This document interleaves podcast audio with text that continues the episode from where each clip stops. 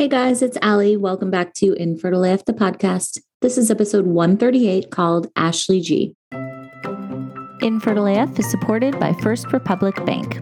With a best in class banking app that allows you to bank anywhere, anytime, and a dedicated personal banker when you need one on one service, First Republic is uniquely positioned to offer the best of both worlds. With this combination of personal attention and convenience, it's no wonder that First Republic Bank has a client satisfaction rating two times the industry average. So, whether you're opening a personal line of credit or planning for your retirement, you can count on First Republic to be there for you every step of the way. Visit firstrepublic.com today to learn more. That's firstrepublic.com. Member FDIC Equal Housing Lender. Today's episode is brought to you by Beli, prenatal vitamins that help get your body the healthiest it can be to welcome a new little life. Beli's vitamins are formulated to optimize fertility and prenatal health for men and women through all stages of pregnancy, from conception through to post pregnancy. Beli's revolutionary science based formulation fuels your fertility to help support egg quality, promote hormonal balance, and increase your overall fertility health. Beli for Men prenatals are specially formulated with clinically proven nutrients optimized to help increase sperm count, help improve sperm morphology and motility, and boost overall fertility. To get started with Beli, go to belibaby.com and use code ALI15 for 15% off your first month of either Beli Women or Beli Men. Again, it's belibaby, B E L I B A B Y.com, and use code ALI15, A L I 15 for 15% off. Thanks, Beli. All right, guys. So I can't wait for you to hear this episode today with Ashley. We're going to talk a lot about surrogacy. So she has been a surrogate to three babies. She also has three kids of her own. And she's going to talk about NESA, which is the agency that she works for, that's run by people with a lot of personal experience helping intended parents create the families of their dreams. So she's going to tell us what it's really like to be a surrogate. Why does somebody choose to do it? What are the logistics and where does one even begin? She's also going to answer some frequently asked questions about surrogacy. Some of them are really interesting, some questions that she gets. So stay tuned for that. She's going to also talk about the difference between being a surrogate for a same sex couple and a quote unquote traditional couple that has gone through infertility. So, just the different emotions that are involved there. So, super interesting. Can't wait for you guys to hear it. And without further ado, this is Ashley's infertility story.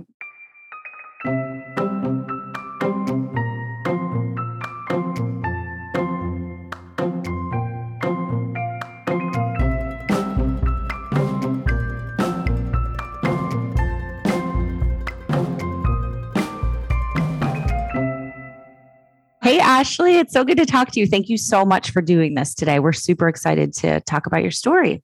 Oh, well, thank you for having me. I absolutely love talking about surrogacy and my journey, and um, it's an honor to be able to share it. So, thank you so much for having me on.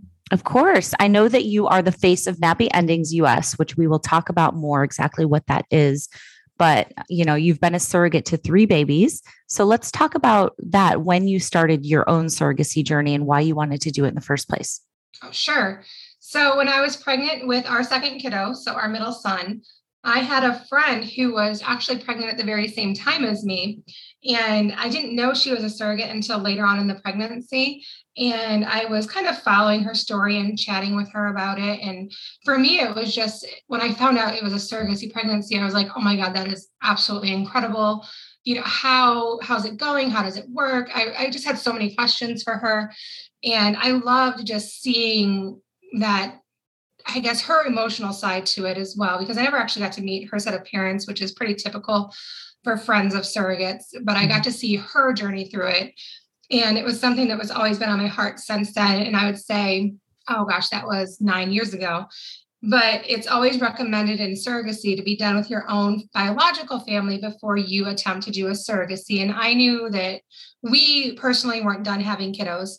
So it's kind of something that I put on the back burner for a while. And after our last kiddo was born, so I have three kids, and after he was born, it was something that I came back to.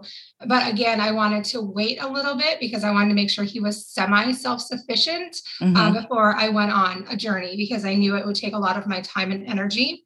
And I didn't want to have to you know, burping babies and bottle feeding and changing diapers. And I wanted at least a potty trained kiddo before I went on that journey. Right. Absolutely. So do you just love being pregnant? Um, it's so funny that you asked that because my first two pregnancies pretty typical. My last one, I was sick all the time. Uh-huh. All the time. Like after I had my third kiddo, I was 13 pounds lighter than I was even when I started, when I got pregnant with him. Wow. And I didn't have hyperemesis, but I came to realize that apparently I'm allergic to peanut butter.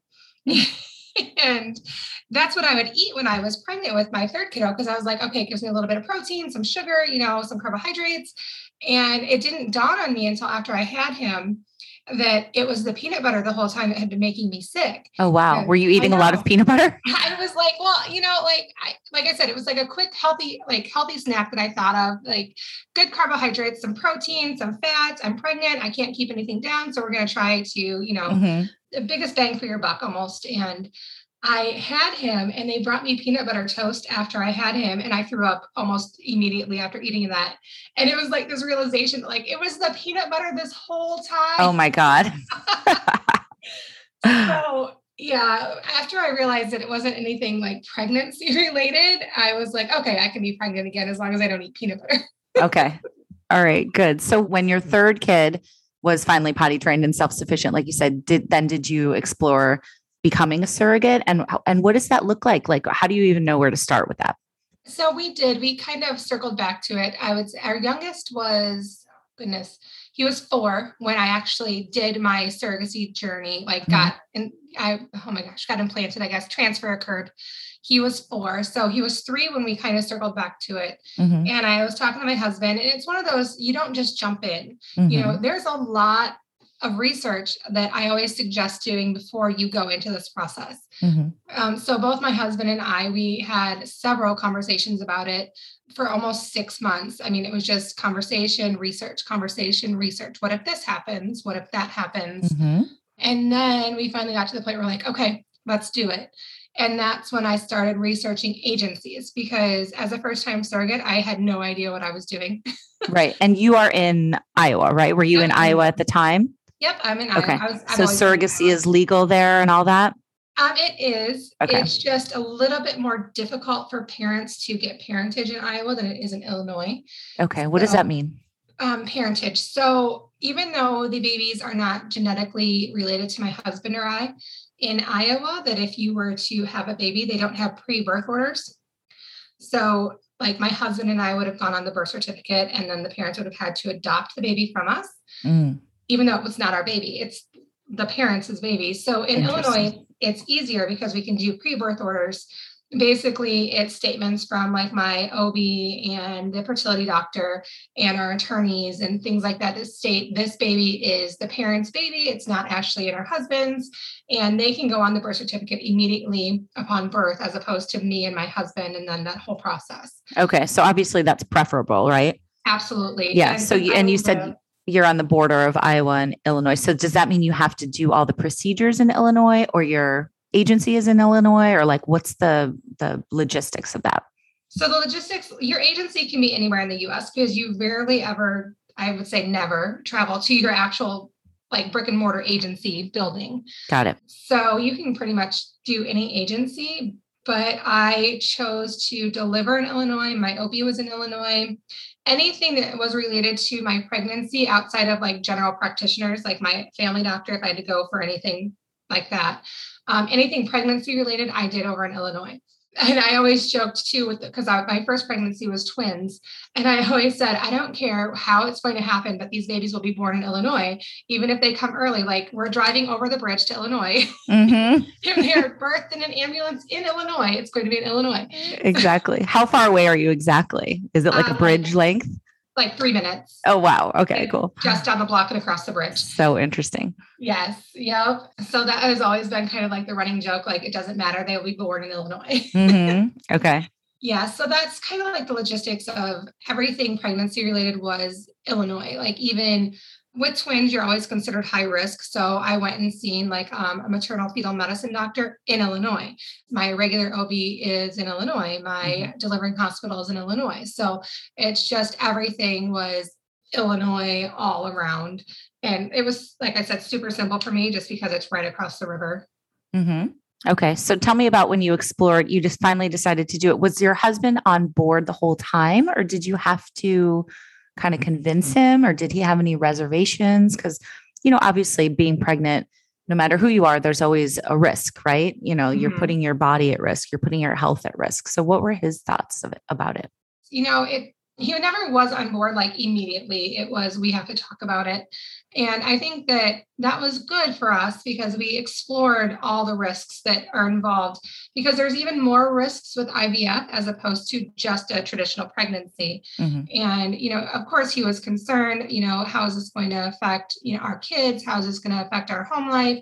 How is this going to affect you, your body, uh, your health? All of those things were questions that we explored before we even went to an agency route. Mhm. And then when we researched agencies, I found one that I was, um, I, I applied to just one agency and it was out of Chicago. And now they're all, they have like four different locations in the US. Mhm. They grew exponentially since I got with them in 2018. But Okay. um, so we applied through them and then they reached out to us. We had like an intake phone call. And that's one of the questions they ask you is your spouse or partner supportive of this? Because you should not be going on this journey if they're not. Because they're going to be they're going to be there for everything. Obviously, they're with you every day, day in and day out. Right. Um, so they have to be supportive. And when we had our intake, that was a question that was asked. And, and then they they request your records uh, for your pregnancies. And you just go through all the intake process. And my first journey, I always say, was kind of like a miracle unicorn journey because I signed with the agency in April. I matched with my parents in May. We had med clearance in July, legal clearance in August, and I transferred in October. oh my gosh. Boom, boom, boom, boom, boom. it was just like boom, boom, boom. That's everything. amazing. It just lined up perfectly. Mhm. Um, and we did a double embryo transfer. Both the little girls stuck, and you know, I had the babies in May of 2019. So, So first like- retrieval, first transfer, all that. Um, they had donor. It was a gay set of intended parents, Okay. so they had donor eggs, and they already had embryos created before. Oh, they did? with me. Yep. Interesting. Okay. Got it. Yep. And then so, you know, we had two embryos that were transferred in October, October 18th.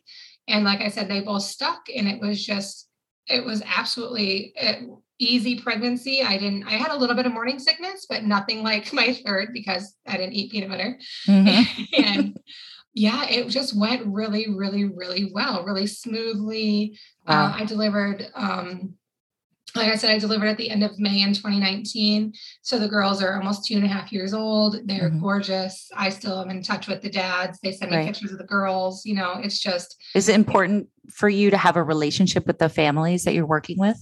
um, yeah, I like to. I mean, it's such an intimate journey that you're going on with these parents. I mean, you're having, you're having their baby. I mean, Right. I always joke the first time I met the dads. I was like, it's like a first date, but I'm already pregnant with their their daughters. totally. You're like, can I get dinner first at least? Right? Like I feel like this is so awkward. Like, hey, this is the first time you're meeting me in person, but I'm already pregnant. So Wow. That is so wild and cool.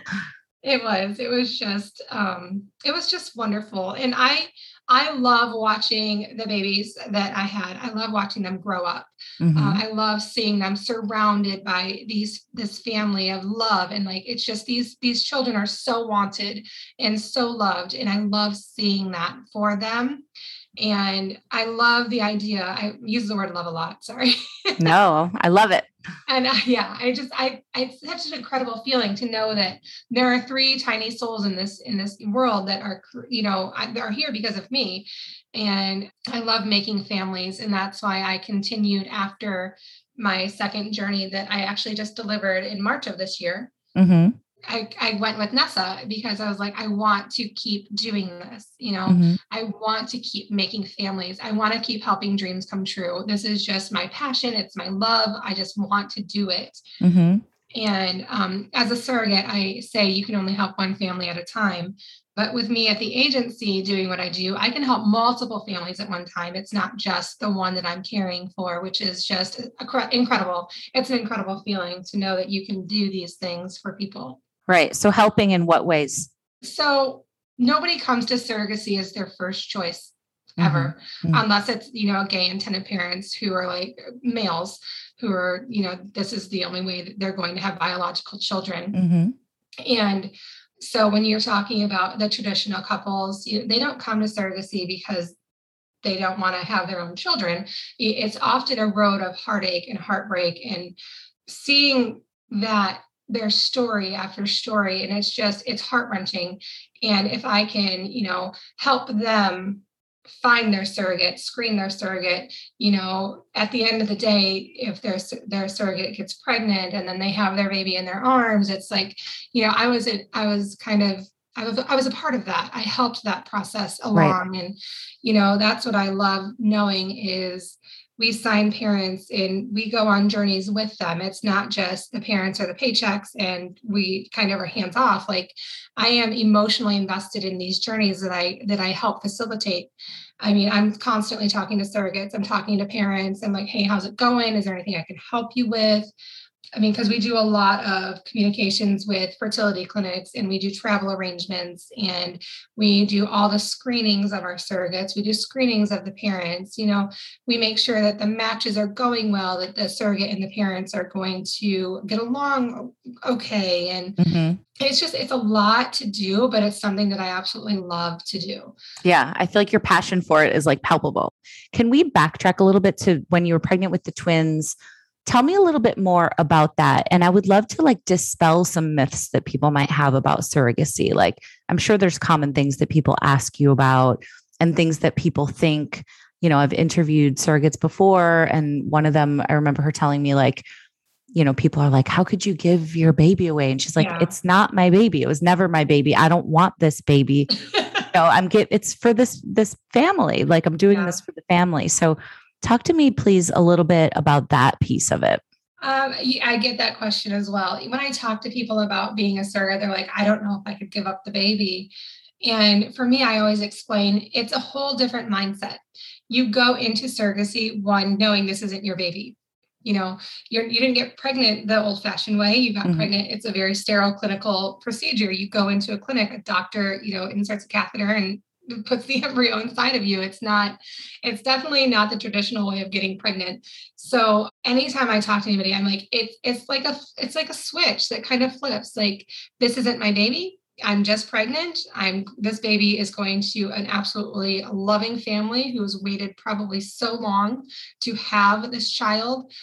And it's just, it's so easy for me to say, it's not my baby. Like they're like, how can you give up the baby? Well, it's not mine to give up. Mm-hmm. I'm simply keeping this baby safe and growing it for it's I call it extended babysitting. Like you take in a child if you're babysitting, knowing that you're going to give that child back because it's not yours. Mm-hmm. Uh, it's kind of the same way. I take in this embryo, I create a child, and it goes home with its parents which is very preferable for me because I am 100% done having my own children. Like the thought of having a newborn in my house just is like, yuck, I don't want any more babies. right. I get it. My I youngest is seven, and I'm like, that is fine. I don't want diapers. I don't want to be up every two hours. Like, totally. don't want to do it. Okay. Um, so, how was the actual giving birth process and just that moment when, you know, you had the babies and then these two incredible people who've been wanting babies for so long finally got to hold them in their arms. Tell me about that moment. Oh my God. I always say there are not enough words in the English language to properly describe that moment when the parents see their babies for the first time. There's just not. I can use all of these big adjectives. It's incredible. It's awe-inspiring. It's so magical. I can use all these. It just doesn't, it doesn't seem to describe it properly. Mm-hmm when I had the twins, we had to deliver in the OR. So this was pre pandemic. So we got to do this. But I always joke that we had a whole entourage because, I mean, we had two dads there. I hired a birth photographer to capture all of this um, mm-hmm. um, for the dads. And she's actually a really good friend of mine. So in this mm-hmm. little OR, we have two dads, myself, my husband, the birth photographer, the entire NICU team, my my OB nurse, and my doctor, and an extra doctor, like all in this Wow. So this is pre COVID times. it was definitely pre COVID times. And I, I always joke, I was like, I had like this whole entourage. Totally. And then my other joke is there is literally a video of my vagina somewhere in Spain. Uh, that's where the dads are from. Mhm. Because I was pushing and I look up and there's a there's one dad holding up a phone recording the birth. And I was just like, that's awesome. That's great. You're like, do I get to sign like a release at least that you're going to have that? Yeah, it was so it's just one of those things that when you match with parents, it's kind of one of those questions. How comfortable are you with the parents taking pictures during the birth? Are you okay with videos? Do you want them at appointments? Mhm. Um, and for me, I was just like, this is, I'm literally just growing this baby. This is their journey. This is their journey to parenthood. Whatever they want, I am fine with. I've had three babies of my own. There's no privacy. So right. You know this is if that's what they if they want to literally watch their babies enter the world that's how they have to do it so i had the twins vaginally Mhm. um, wow. when my water broke with uh, baby a i went into the hospital and um, i was only 34 weeks and so my ob was immediately we're doing a c-section i was like the frick we are no we're not like hmm let's talk about this a little bit. And I was like, you told me if they are both head down, we're trying vaginally, and they're both head down. So And your all your other babies were vaginal as well? yeah, I've okay. never had a C-section. Yeah. Wow. And uh, I was totally prepared to fire my OB right then and there because I was like, no, we are Mm. trying this. This is not happening. hmm so you can't spring this on a 34 week pregnant woman with her water broken that you're having a C-section. No, no, no. Right. No, exactly. exactly. Oh my Um, gosh. so, that's so yeah. cool. Okay. So you have the babies with your whole entourage in tow. oh yes. And then emotionally, like what was it like for you? Uh, it was fine. I would I would say it was just like having my babies. The emotional roller coaster was still there. You, you have your hormones. Um, but it wasn't like I missed the babies. It was just my estrogen and progesterone plummeted. You know, that's Mhm. I understand the chemical reactions there. And but even right after having them and seeing they were in the NICU because like I said, they were born at 34 weeks. So they were in the NICU and I got to go see them. You know, they were in the same hospital as I was. And so I got to go visit them. I got to spend time with the dads. My my kids came up and visited the babies and the dads. My husband came up and visited the babies and the dads. It was just kind of like an extended family. You know, like these are the babies mommy had in her tummy, and now they're going home with the dads. Mhm. So it was just, I felt like even a couple of days later, like I didn't even feel like I had just given birth because I think it was all the sleep I was getting at that point because I don't have newborns to take care of. Right. and I'm not pregnant anymore. So I'm comfortable. And I felt wonderful. So much so that like three weeks later, I'm like, I want to do this again. And I Oh gosh. reapplied to the agency and I'm like, when can we do this again?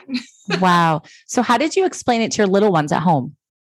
Uh, we've always been very open and honest with our kids. I'm very scientific. Like we use scientific names for all of our body parts, internal organs, everything.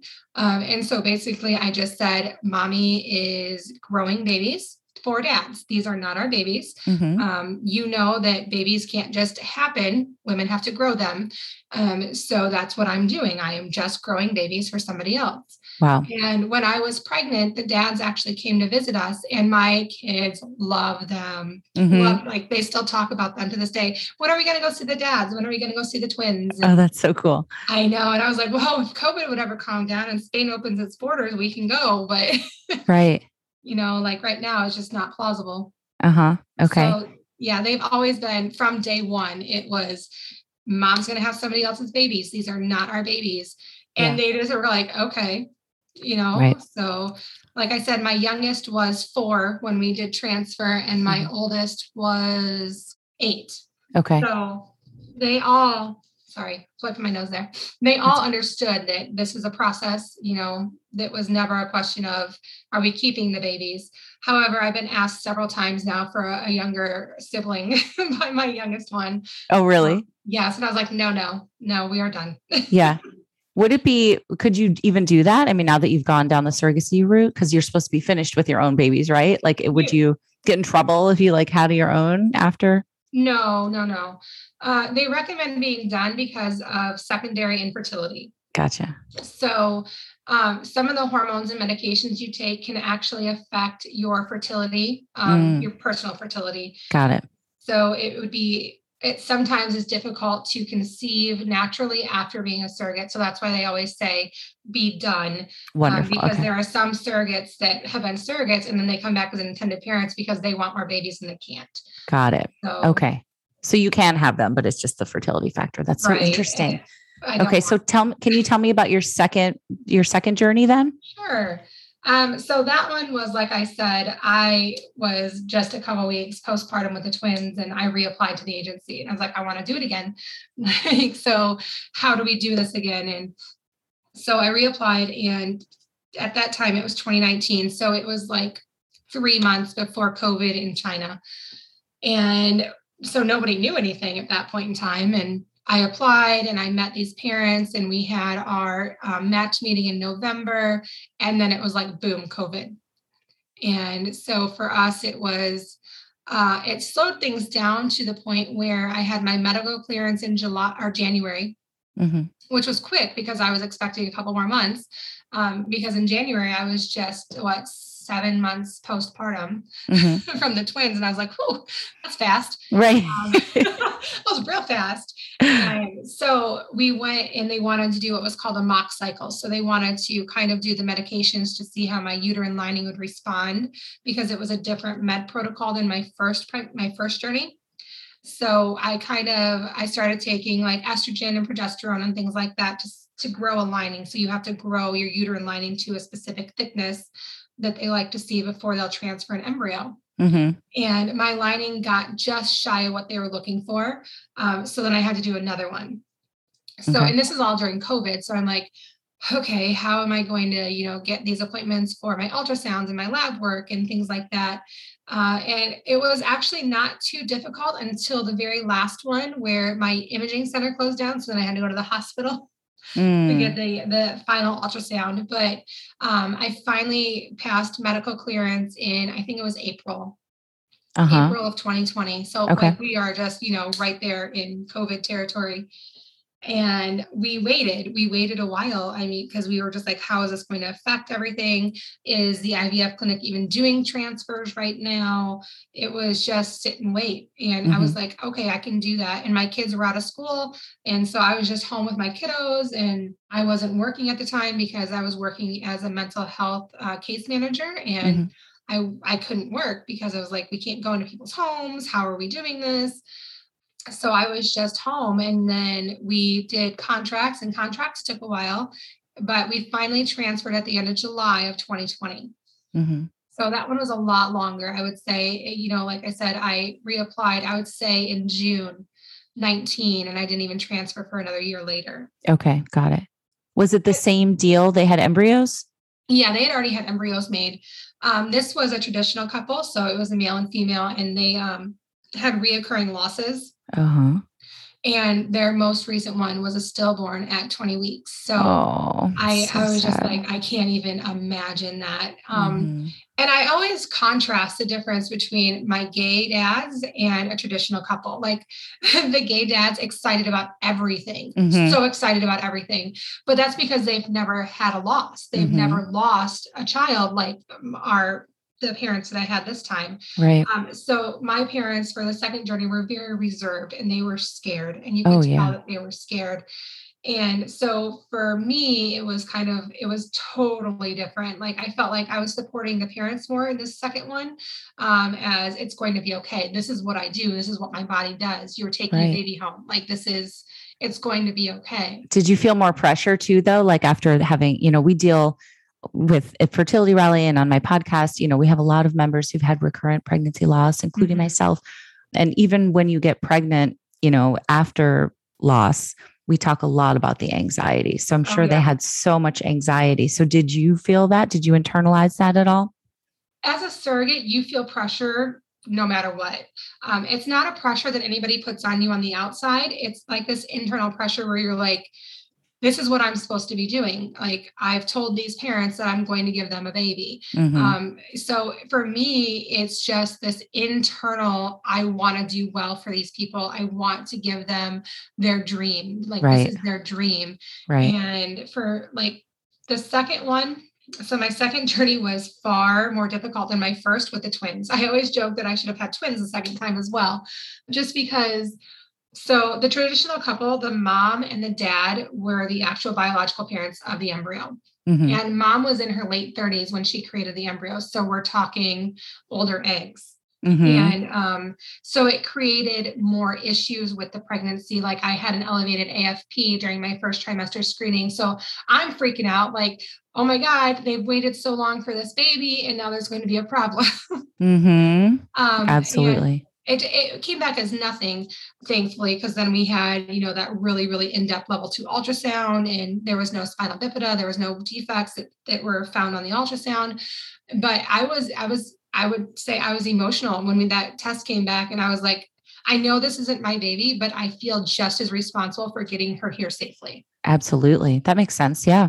Yeah. And I mean, I just broke down and I was like, this is not happening. This is not going to happen for these parents. This is not happening. like, no, universe, we need to have a talk because this baby is going to get here safely and healthy. Mhm. So, like I said, thankfully she was fine. Um, we knew we were having a girl. Mhm. So we always knew the sexes of the embryos before they were transferred. Mhm. So there was never like a 20 week, oh, we're having a girl ultrasound. We always knew. Wow. and um i was that's that was just super scary for me. And um i even though we worked with an agency this is kind of what brought me to nessa i had to deliver that news um to the parents. Because at first i reached out to my case manager. I'm like okay so this is this test that came back and there's a problem. Are you going to tell the parents? And she's like well if you feel comfortable go ahead. And i was like um Yeah. I feel like I feel like that's your job. Right. You're like, um, hmm. I don't Let's think about this for a minute. right. Uh, so obviously I did, you know, we were on WhatsApp and I, you know, messaged them and I was like, hey, this test came back. Um, it doesn't necessarily mean anything. It's just a screening test. You know, we won't have actual results until we do the ultrasound. And at that point, mom's, you know, her anxiety level is through the roof. She's like, oh my God, here we go again. Like, this is not what's supposed to happen. And as a matter of fact, um, I had already had my level two ultrasound scheduled at the maternal fetal medicine clinic because high risk IVF pregnancy, any Mhm. any IVF pregnancy is considered high risk. So you're followed by your regular OB and your high risk doctor. And I actually called them and I was like, listen, we just got our AFP results back. They're elevated. Um, we need a sooner ultrasound. Like, we Mhm. can't wait three, four weeks. We want it tomorrow. like, Yeah. um, so they got me in the following week, which was a blessing. Um, and then we found out that she was fine. And that's when I also found I had started spotting. And I was like, now what is going on? and Oh my and I had an SCH. And like I was, I've never had one of those before. So anytime you're bleeding in pregnancy, you're like, oh shoot, I used other words, but I was like, what what's going on? Like like i said it was just so different than any of my pregnancies and the twins. It was just like one thing after the other after the other. And um i was like no we're not doing this either. What's going on? Uh-huh. and that's when we found out i had a really large sch it was um i think it was eight eight like it was pretty large So SCH stands for subchorionic hematoma subcore. I was like, I know it's sub hematoma, but subchorionic hematoma. Yeah. Yep. Yep. So pretty normal in IVF pregnancies. Yep. But Yes, um, it is. Oh, so many of our members who've become pregnant have them, and it's scary as shit. it is. It's so, so scary. Yep. Um, so I called my OB and I'm like, hey, I'm spotting what's going on. So that's when we found out I had the SCH, and then they sent me back to the high risk doctor. The hospital that I had to go to for the high risk is actually like an hour and a half away. Mm. So I went there and they're like, well, it's an SCH, you know, um, monitor what's going on. And if there's any changes, let us know. And I was like, okay. So it, it's like, it's, I was spotting and bleeding and then it stopped for a whole week. And I was like, yay, we're done. Mhm. And then it started again. Mm. And I was like, son of a bitch. Like, Mhm. what is this? And at that point in time, my, my OB was like, nope. You're bleeding. You're right at that cusp of viability. Cause I was like, I think I was like 24 weeks. Mhm. And she's like, "You're going to the doc- you're going to the hospital." Mm. So I rode in the ambulance from my OB's office for an hour and a half to the high risk hospital. That was the most uncomfortable ride ever. Mm, I bet. You're in that bed and you're strapped down, so you can't even like move to get comfortable. And I'm 24 weeks pregnant, so I'm like, "This is terrible." Yeah.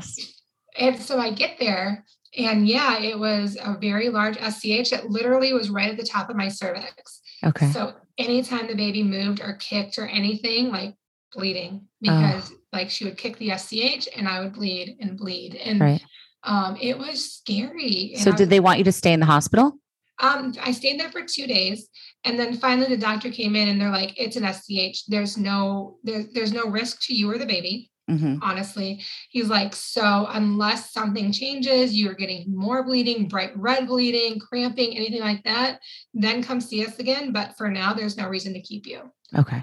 And so I was like, okay. And then not even a week later, I passed that SCH and I have never seen such a big blood clot in my life. Oh, wow. Like I could feel it. It's so weird having that feeling coming like coming out of you. And I was like, what is that? Again, so scary. Yeah. Uh, yeah, exactly. And um, and then my bleeding stopped because uh-huh. there it was, it was gone. And I was like, oh, you were the cause of all my problems this whole entire time. it was the peanut butter of that pregnancy. yeah, it was like there's my peanut butter. Yeah. Um, and the other thing is, is like with this pregnancy, they told me I had an accessory lobe to my placenta.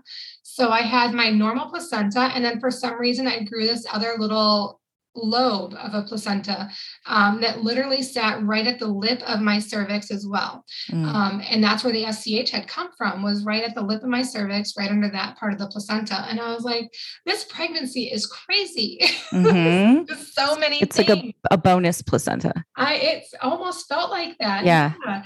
And I was like, so what else? What else is going to happen? right. I feel like we're hitting all the things. Um, and then I went in for a gestational diabetes test, and thankfully that came back normal. And I was like, hallelujah. Yeah. Something some good news. something went right. Exactly. And then, um, like at the end of my pregnancy with her, my blood pressure was slightly elevated. And I'm like, well, of course it is. Like everything's going wrong. mm-hmm. So then they sent me for a 24 hour urine capture to make sure there's no protein in my urine. And I was like, oh my God. right. Right. But okay. So then when it was time to finally give birth again, natural birth. Yeah. Uh, were you, what, how many weeks along? Um, 37 weeks wow. on the dot. okay. Okay. And then how was, how was that process with this, this couple, which again, you know, like we talked about before, it's such a different emotional roller coaster that they've been through. So I was dilating a little bit um, before my due date. I would say two weeks before my due date, I was probably dilated to a three. And they live in um, all the way on the East Coast. And so when I told them that I was dilating, they're like, do we need to come now? Mm-hmm. like, no, but uh, they hadn't even made their travel arrangements yet. Like I said, it was so different because for me, um, I've never gone past 38 weeks in my pregnancy. So I'm telling the parents, be here by 36 weeks because you don't know mm-hmm. when they're to, when the baby's coming. And they're like, well, you know, if we get to that point, and this was probably like 32 weeks. I'm like, no, we're getting to that point. Like, you need to make travel arrangements. You yeah. need to get here. like, wow. Like I said, it was so different for them because they, because of COVID, um, we didn't get to FaceTime during any appointments. We didn't, they didn't get to come to any appointments. So they only got pictures or videos. Like, we didn't hardly even speak, like video speak except for a match call. It was all over WhatsApp. It was all mm. texting. Mm-hmm. Um, so for that, I don't think it was like a concrete idea that they're having a baby mm. because okay. they didn't see it. And I saw it every day where I'm like, you're having a baby. this right. is happening. And then finally, when I was dilating, they're like, oh God, do we need to come now? And I was like, well, you could probably come soon, but it's not something you need to drive right now. It's not, it's a 17 hour drive. You don't need to leave tomorrow so they came at 35 weeks. Uh-huh. and so they were here. And um, the first time mom actually got to go to an appointment with me i think it hit her that like here we are 36 weeks. I'm taking a baby home in a week. Like oh my gosh. just her face where she was just like oh my god this is right. you know, right. this is, this is what we've been wanting. This is this is real. This is happening. It was it for her i think it was just one of those oh shit yeah. I wonder if it was a little bit of a protective, like a self protective thing too, Absolutely. to not get super invested with you and just kind of have it happening along the side. You know what I mean? Um, yeah, I think it was. It was like a self preservation thing where yep. they've already had their hopes broken and their heart broken so many times. Yeah, this exactly. Like, we're not excited until she's here. Yeah. Type of a thing. And um, so, gosh, that was just seeing her. She only got to go to one appointment because um, when they came in, they were working still from their hotel room. And so she made it to one appointment. I think it was uh, Wednesday. I was doing um, NSTs twice a week because my doctor for IVF pregnancies does um, the high risk protocol. Mm-hmm. So we were doing twice a week NSTs. So she got to go to one. I think it was a Friday. She missed the following Tuesday's one. And then that following Friday, I had the baby. So that Friday morning, I woke up and I was like, well, it was actually Thursday night. I'm like, I'm having contractions. I'm having some spotting. I'm pretty sure I lost some, of my mucus plug. Like, I know what I'm doing. Probably going to have a baby here shortly. Uh, so I went in for my NST appointment and I was like, listen, I'm having all these symptoms. And they're like, well, let's get you checked before we even hook you up to the NST. And so the nurse practitioner came in, she checked me, the rest of my mucus plug and my bloody show came out on her fingers. And she's like, yep, you're having a baby. And I was like, yeah, I know. Look at you're such an expert at this. You're like my NST, my bloody show, like all these terms. like you've done this. This is not your first rodeo. Right. This is not. This absolutely is not. And uh, she's like, so I'm just gonna send you over to the hospital. And I was like, son of a bitch, I haven't even eaten yet. This is not okay. Because I know as soon as I get there, you're not gonna let me eat. Mm-hmm. Exactly. And, but the problem was like the hospital is literally right across the road from my OB's office. And I'm like, I don't even have time to like stop and get something. I was like, no. Right, right. Oh my God. I was so unprepared. Like I knew I was having a baby, but I didn't know it was going to be like, you're going to the hospital right now type of have a baby. Right. So I didn't even bring my hospital bag. And I was like, oh my God. yes. for somebody who's a professional, you think I would have been more prepared, but right. But everything went well. And yeah. then the baby was healthy and all that. She was gorgeous. Oh. Um, so my doctor, I go over to the hospital. I'm waiting at triage to get checked in. I didn't even have to go to like triage and stuff. They're like, you're just direct admit, you're having a baby. I was like, okay. Um, so I'm waiting for them to kind of like get all my information. And my doctor comes walking down the hall and I'm like, hey, Dr. May. And she's like, what are you doing here? And I was like, I'm having a baby today. And she's like, are we really? oh my gosh. Because You're like a regular. Going, yeah, because she was going to surgery. So she wasn't even at the office when I seen the nurse practitioner. And she's like, okay, well, I'll see you in a little bit. And I was like, yep, see you, see you in a little bit. Mm-hmm, mm-hmm. So yeah, I mean, it went like I probably around one o'clock I got admitted, you know, and I text the parents and they were in a meeting. So they didn't even get my text for like an hour. And then finally mom's like, what, are you okay? What do I need to bring? Can we, can we come now? Where are you? Like, wow. so I was like, can you just bring me like a giant bag of Jolly Ranchers? Cause they're not going to let me eat. So I need something to suck on. and she did. She brought me like the biggest bag of Jolly Ranchers ever. Oh. I still have like half a bag. Here we are, you know, six months later, and I still have half a bag of those. So this is just six months ago. Incredible. Yeah. So, yeah. can you tell me before we wrap it up? First of all, thank you for all of this. And this oh, is so helpful. You know, a couple final questions. One would be what are some other myths about being a surrogate or the surrogacy process that you feel like you're constantly having to correct people, you know, or like set the record straight? Because I know there's a lot of misinformation out there. I would say the whole do the surrogates keep the babies? Okay. Yep. No, no, we don't keep the babies. Um, first of all, unless you're doing traditional surrogacy, you have no legal right to that child at all. It's not mm-hmm. your child, not genetically your child.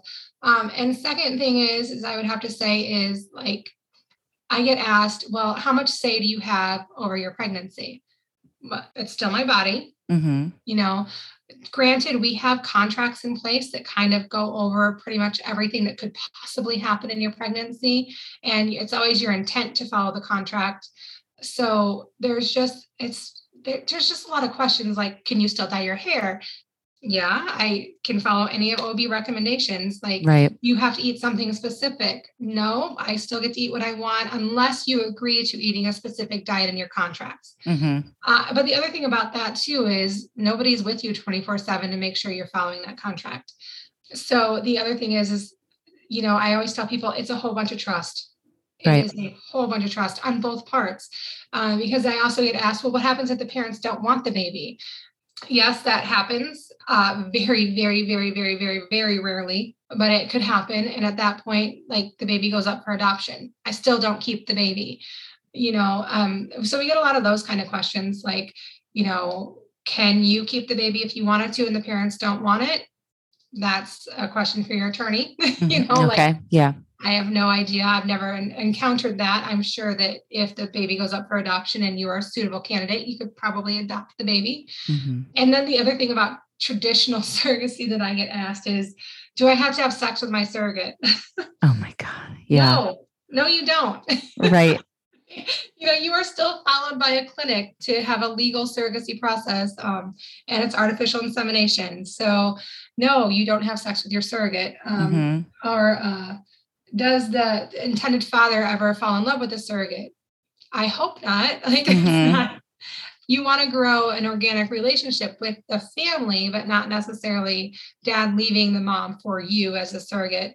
Um, there's just, like I said, there's a, like you said, there's just so many myths out there that it's it's not a well understood process so people kind of make up things in their mind and right. it's it's one of those infertility in itself is such a taboo subject which breaks my heart because so many women and men even go through this and mm-hmm. I wish that we could bring far more awareness to it, which is something that we've been working more towards yeah. in our community. Yeah. Where, you know, it happens. It happens so often that all, all these women feel so alone, but there's so many people who have gone through it as well. And, you know, I always want to help support them. Like, you know, like I said, with this second pregnancy, you know, they've lost so many up to this point where I was just like, how can i help you mm-hmm. how can i how can i make this better for you you know what is it that you need from me how how can i help and it's just one of those you have to understand uh, you know going from the dads to the traditional couple and seeing that that huge swing of emotion emotional difference it was i am there to support her you know it's I know I'm the surrogate. I know I'm growing the baby. Um, so I'm getting to experience everything she wishes she could, you know? And so if I could help her in any way, how do you want pictures? Do you want videos? What do you need? Mm-hmm. Um, and then even during my birth, it's so funny. I have to tell this story. I know we're, we're right at the end here, but it's okay. So I'm probably like seven centimeters dilated and I already have my epidural at this point. And I'm just like on my side. I'm like, let's get the peanut ball. Like, I know what I'm doing. Give me the peanut ball. We need to open up the hips. Like, let's go. and um, so I'm on my side and I'm breathing through contractions because they're they're getting a little heavier. And I hear my husband in the background talking to the dad um, and showing him pictures from our family vacation that year to St. Louis. And he's like, you know, this is the children's museum. This is um, the city museum. Like, just showing him all these pictures while I'm over here laboring. And at the end, I asked him, I was like, what were you doing? And he's like, I could tell that they were about to lose their minds. They were so anxious. They were so worried. Oh. I had to give them something to take their mind off just watching you labor. Right. And I was like, oh, you're so awesome. That's amazing. What like, a what a guy. I know. I was like, I know what I'm doing over here. And I don't like to be touched in labor. So I'm like, leave me the F alone. Like I can do this by myself. And so yeah, he was just over there trying to keep them calm Right. And then when I talked to the dad about it later too, and he's like, yeah, I, he's like, I was, it was like a PTSD moment because the last time they were in that position, like they had a stillborn, you mm-hmm. know? So he's like, obviously mom doesn't remember it because mom passed out during it. And he's like, but I remember all of it. Mm-hmm. And he's like, so having Chris there kind of, you know, giving me something else to focus on was incredibly helpful. Yeah, absolutely. Oh my gosh. So I guess the last thing I'd love to hear from you is if somebody's listening and they're thinking about becoming a surrogate, what would you say to somebody who's kind of on the fence or is is not quite sure? Research. Mm-hmm. Um, I would say research, but research reputable sources. Don't believe everything on the internet and talk to professionals. Don't just go into groups of other surrogates because everybody has their own opinion on their journeys, whether it went well or bad, uh, talk to the professionals, talk to us at agencies, talk to your doctor, talk to the people who actually see this day in and day out and don't just experience their own journeys. Mm-hmm. Because there is a lot of things to consider, you know, as being a surrogate. And the second thing is, is you're amazing. Being being open to putting your body, your mind, your family through this is just an incredibly I, I want to say selfless, but at the same time, you're getting compensated for it. But it's still a huge thing to take that step to give that gift to a family because you're taking almost some of yourself and letting somebody else use that to make their dreams come true.